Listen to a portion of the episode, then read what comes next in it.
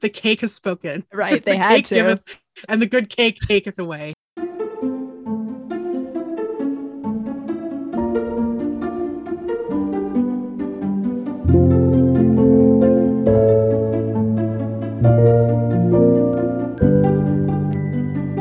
Welcome to Style and Substance, a great British Bake Off podcast. I'm Betsy. And I'm Ada. We're former college roommates based in Minnesota with a shared love of all things British Isles. Today, we're discussing the fourth episode of season nine of Great British Bake Off. This Dessert Week episode saw some of the most demanding challenges yet. Stay tuned as we dive into contestant foibles and triumphs.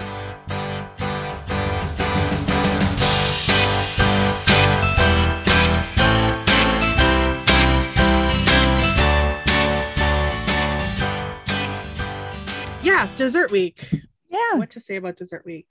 Uh, I don't know. Um, like I I- watched it and I was like, yep, that was a show. I just didn't Mhm. feel passionate about it in any way. I think part of it is that at least for this, like these were not desserts that I felt, except for the technical, which we'll get into. These were not desserts that I felt like, oh, I would really like to tuck into that. In the signature challenge, I don't understand the appeal of a pavlova. It's not something that people make very often on this side of the pond. And we had a gluten free, dairy free Mhm. um, employee, and she made a pavlova, and it was like, oh, now I get it. Because, Right. like, it is, you know, it's a little crunchy and marshmallowy, and you have the fruit.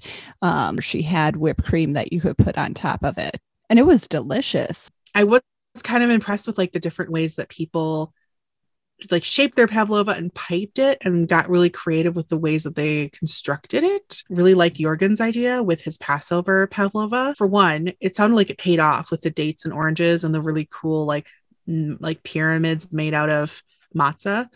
But also like it's clever because it would make a good Passover like That's dessert. what I was thinking too. Yeah. Going back to our gluten free thing, like, yeah, here's a dessert that is naturally perfect for this event. Right. So I was like, that's so smart. he definitely seemed pretty confident this week and it's it was honestly kind of nice to have the confident um engineer Jurgen back. Yeah, Yeah. because bread week was not great for him. I also there were some really interesting flavors happening.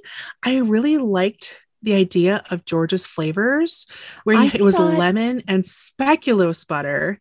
I just thought Um, it sounded and- delicious. Like I wanted Yeah, to eat that yeah. one. So unusual where most pavlovas are very fruit based and his was like kind of almost ginger snappy. He took some cha- chances of course on taking it out of the oven so that he could bake the little speculoos biscuits And then put um, it in and the put it in the proving drawer. which I don't know if that has Yeah. some sort of humidity in there going on too, but Look, it looked like a turd. I would still Um, eat it though. It sounded that Oh, good. it sounded fantastic. Let's talk about Freya. Um, Oh, do we have to? It was Um, just painful to watch because she's like, it's gonna work, but I mean, there'll be some problems. But other than the problems, it'll work. And then they're like, this is a problem. She's like, yeah, I knew it would be. Yeah, and she she started out saying like it's just gonna it's just gonna be hard because the aquafaba takes so much longer than egg whites to cook. Like you have to cook a lot of the liquid out of it. Yeah, I don't know what other option she had really if she wanted to oh, keep right, it yeah. If she wanted to be vegan, right? There's no other real option. Chig's got a handshake. His was beautiful. Like It was- when you saw it, it was like I would expect to see that in a bakery. Textbook example of what you want a pavlova to be, where it was Mhm. crunchy on the outside, marshmallowy on the inside. Fruit was all beautiful. It was beautifully presented. He deserved that handshake. I will I will stand by it. I know. I was really happy. He was so bashful. It was cute. I Yeah. know. And we had said last week that we were a little concerned about him. So it was really fun to see him hit his element for the first time. What what would you have made for your pavlova? You know, I definitely um identify with Maggie's palate. Yeah. she just went traditional. I probably if I was on Bake Off and had the sky's the limit for ingredients, I don't think I would have asked for, you know, a berry blend of frozen fruit. Yeah. Mhm. But I think if I had done it, I would have just done, you know, a traditional, probably like vanilla flavored meringue with lots of berries, um, maybe some pomegranate seeds or something to give it some Mhm. texture, and Yeah. then just like big billows of of whipped cream and called it good.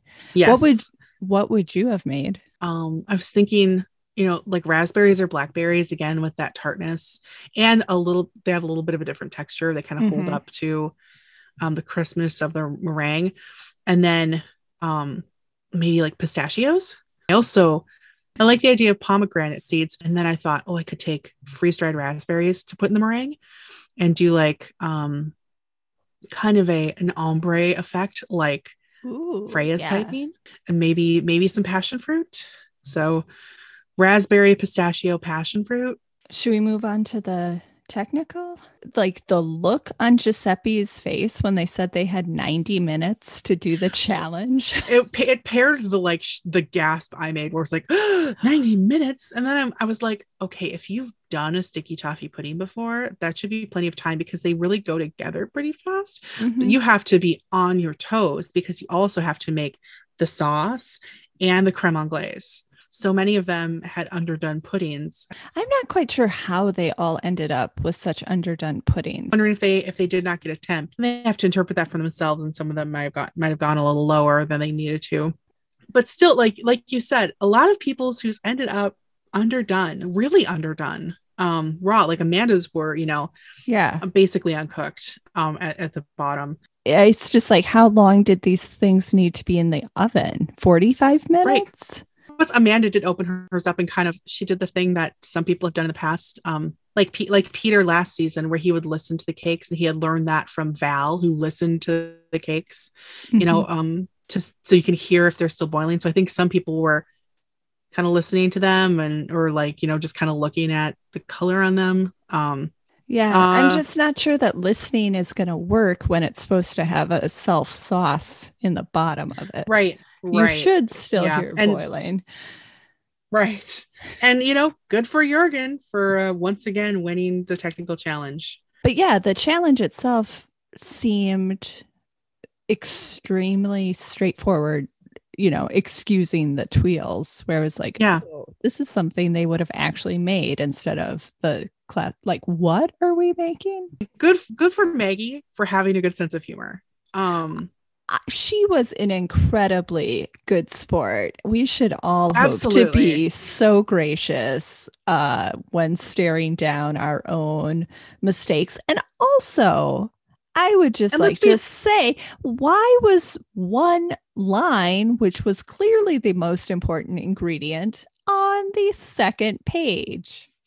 for, like first of all she yes she should have read the whole recipe through before she started it but also like like could you could they not have put that all on one page? I just yeah. Let's talk about the showstopper shall we? Yeah this isn't something that it's like oh we're having you know friends over for sunday dinner. I'm going to make an entremet really thought lizzie's was cute hers had the hers had the um liverpool Oh, um, skyline yeah. on it. Yep. I thought it was a really cute idea. It was kind of immature-ish looking. It wasn't super polished, but it was really cute. And um, her ideas were really good again with like hazelnut and chocolate all together. Mm-hmm. I very much like Jurgen's as well, um, with the uh, with the music on the outside, and then just the idea of like the strawberries and the wine jelly and um, the creaminess of all of that. Um, I was I was like, oh, that's a win. I feel like those were the standouts. Although obviously Chigs, I feel like what Chigs did Right. well didn't necessarily translate to television especially Yeah. well.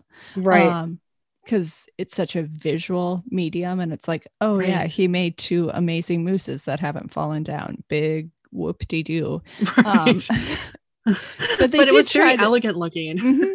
Crystelle's, I thought, looked really cute, was really neat, and I loved the idea of it looking like a pineapple and it's a pina colada flavor. Freya really showing off her vegan knowledge by using tofu. Mhm. Um, I thought that was a really interesting choice. Didn't necessarily pay off for her in the end, but I think that was an honest mistake of, you know, anybody could put too much gelatin in. Despite her issues in in the first challenge. She, you know, she's obviously got a lot of knowledge. Thought George's sounded good, but he certainly um, got a little aggressive with the peanut layer. Right. And I'm and then I was watching it. I was like, well, you know, who hasn't been there before? Like I Yeah. too like peanuts. And I, I I'm I'm very much like that. Absolutely would have been me. I would have made like a peanut layer that was like five inches thick that they couldn't cut through. Maybe that would have been better if he'd done like shards of peanut brittle or like Mhm. Um had put it on top, you know. but I Um, feel like he wanted it for the structure. And I think that's where I Mhm. started to lose any sort of understanding of what they were making. I also lost track of the layers. I was like, okay, there's a dacquoise and a and a mousse and a just like they had to have two different elements, but they could sort of do it however they wanted to. And so some of them had jellies and some of them had mousses and some of them had like creme diplomat and some of them had and then and then you need something structurally at the bottom. It it seemed like there was a lot of building code going into this. Just really didn't I think you know translate super well at least not for me the, the heathen american I know. I still just to look up what a dacquoise is I didn't know what any of the elements were because they're like we need avoise and and they're just- creme you're just like- so you're making a cake in a sheet pan. You're putting that around a tin, and then you're putting a biscuit in and lots of goop. Like that's what I'm Yeah. hearing. and they all have to set up and and god help you if they set up too hard and But they probably won't. They'll probably ooze out the side. Yeah, so be ready yeah, for that. yes they were complaining about the joins on some of the cakes and i was like but it's it's going to look that way because it's a jacquard sponge you can't like join it together like a chocolate collar I know. And how mo- how they were supposed to have two elements. So most of them had like five elements, and then Maggie had one and some she, she, she had two that were very thin. Again, God bless Maggie for her sense of humor and her grace. Um, also like Amanda, who brought hers up and said it was inspired by a crime scene. They all have a great sense of perspective and they all have a really good sense of humor and they take things in stride. And maybe that's you know a factor of having been through a pandemic Mhm. um, that might just give you a little bit more perspective on how much a cake matters. That's that's a very good thing. It also means there's just like less drama, and so it kind of tugs on your heartstrings a little bit less. But I also just love that you know, um, like they just kind of um take it in stride, and it lends a, a different air to it. We definitely called it with Maggie. We Um, did.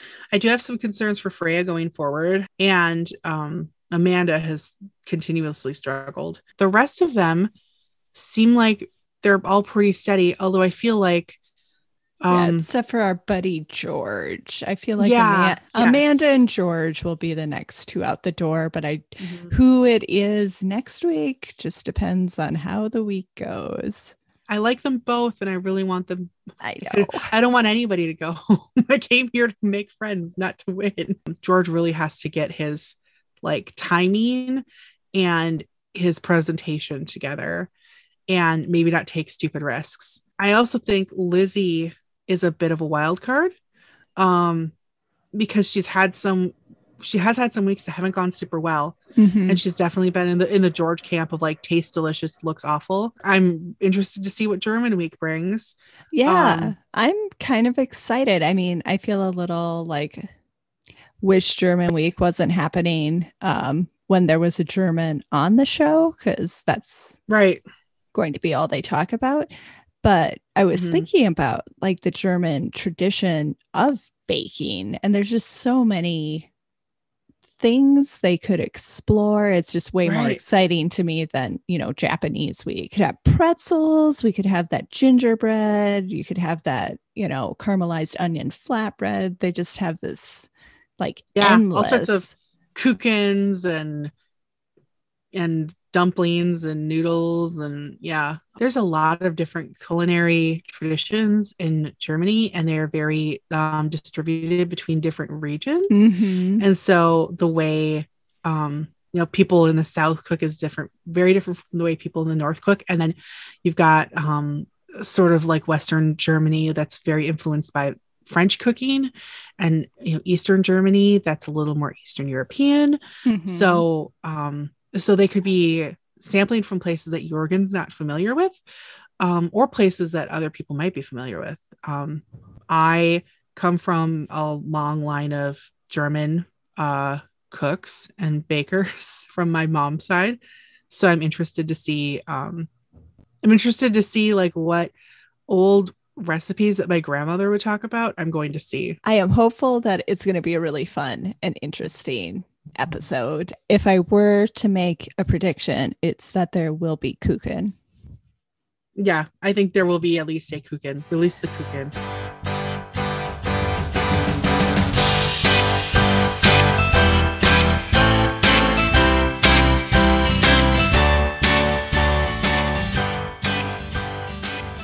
And that's it for this week's episode of Style and Substance, a great British Bake Off podcast. Thanks for listening. Until next week, I'm Ada. And I'm Betsy. Auf Wiedersehen until next time, when we'll discuss German Week.